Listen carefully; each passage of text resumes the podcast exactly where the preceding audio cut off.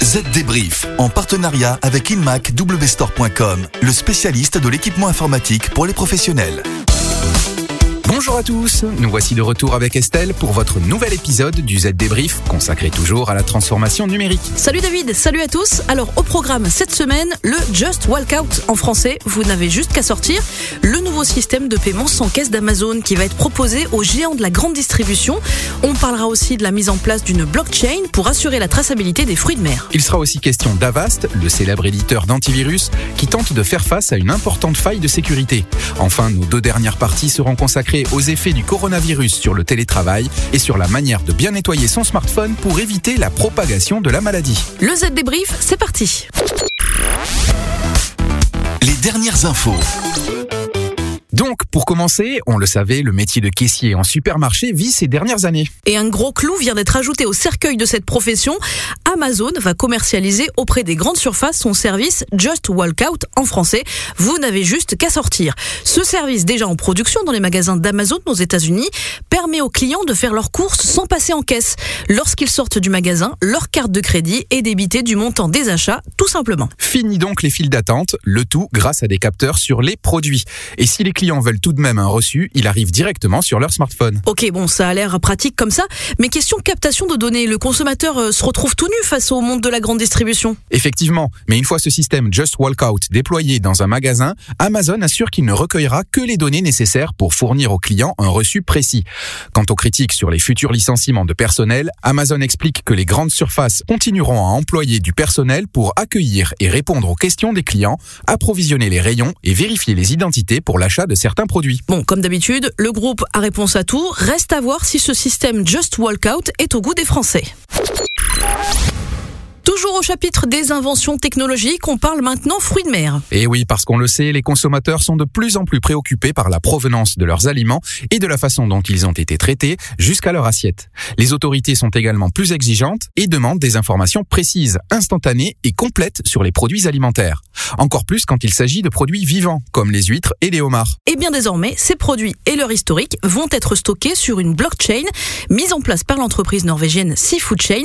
Ainsi, via un QR code, chacun pourra connaître les conditions de capture et de pêche, l'histoire de l'ADN des œufs de poisson dans une écloserie, en passant par le cycle de reproduction, l'alimentation, les conditions environnementales ou encore la récolte, la transformation et la distribution. Le système va permettre de saisir et de surveiller les données de tous les maillons de la chaîne d'approvisionnement, celles fournies via une application par le pêcheur par exemple, ou le responsable d'une usine de production d'œufs de poisson. De quoi assurer la transparence et permettre aux partenaires et aux clients de la chaîne d'approvisionnement de faire des choix basés sur l'authenticité, la qualité et la durabilité des produits, tout comme de se conformer facilement aux réglementations. En même temps, j'ai du mal à imaginer un QR code sur une huître. Bon, à suivre. Allez, maintenant on parle antivirus et failles dans un système. David, écoutez bien, c'est un peu complexe. Ok, je suis tout oui. Alors vous le savez, même si vous n'utilisez pas de PC, Avast, c'est un antivirus majeur du marché.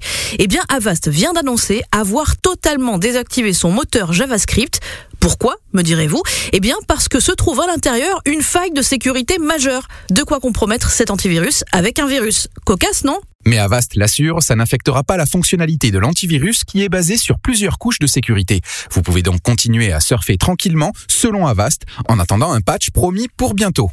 Allez, dans un instant, on va parler télétravail et hygiène de smartphone, mais avant, on fait une petite pause. Vous passez trop de temps à gérer votre matériel informatique InMac W Store Location simplifie la gestion de votre parc. Concentrez-vous sur votre activité. InMac W Store Location s'occupe de vos équipements informatiques et vous propose des solutions sur mesure, tout inclus et évolutives en fonction de vos besoins. Rendez-vous sur le site inmacwstore.com. Le chiffre marché. Allez, parlons maintenant télétravail. À partir de lundi prochain, avec la fermeture des écoles en France pour cause de coronavirus, ce sera le régime professionnel de nombre d'entre nous. Eh bien, une étude récente montre que les Français y sont déjà habitués, pour une partie d'entre eux en tout cas, après la grève contre la réforme des retraites et l'épidémie de coronavirus en cours, on apprend que 36% des Français n'y seraient pas opposés dans leur quotidien. Oui, mais pas dans n'importe quelle condition. Pas question de dicter des lettres au téléphone. La montée en puissance du télétravail va de pair avec une meilleure appréhension des outils technologiques adéquats. Parmi ceux qui ont pour la première fois travaillé de chez eux ces dernières semaines, presque 9 sur 10 disposaient d'un logiciel de messagerie instantanée. Pourtant, seuls 63% des actifs français en bénéficient. 8 sur 10 aussi de ces primo-télétravailleurs disent avoir bénéficié d'une plateforme de travail collaborative. Et comme le révèle le cabinet de sondage Opinionway, 83% de ces primo-télétravailleurs ont aussi utilisé les services de vidéoconférence. Autre bonne nouvelle, selon l'étude, une très large partie des télétravailleurs ont estimé pendant les grèves que les outils technologiques leur ont permis de continuer à travailler en équipe comme au bureau.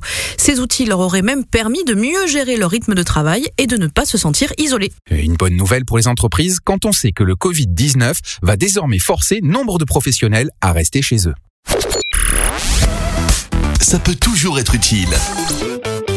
Toujours à propos du coronavirus, on vous dit cette semaine comment bien nettoyer votre smartphone pour éviter de l'attraper ou de contaminer quelqu'un. Et ça marche aussi pour les tablettes et autres objets connectés et ces conseils sont délivrés par Apple. Donc, la marque à la pomme recommande d'utiliser un chiffon imbibé d'alcool isopropylique à 70% ou des lingettes désinfectantes.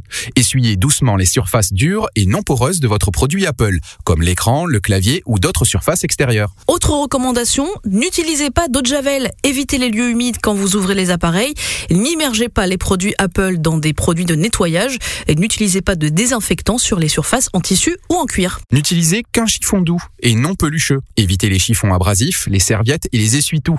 Évitez aussi d'essuyer de manière excessive. Et n'oubliez pas de débrancher toutes les sources d'alimentation externes quand vous nettoyez les appareils. Enfin, n'utilisez pas d'aérosol, ne pas vaporiser non plus de nettoyant directement sur l'objet.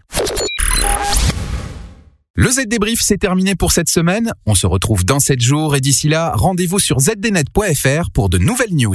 À la semaine prochaine. Bye bye.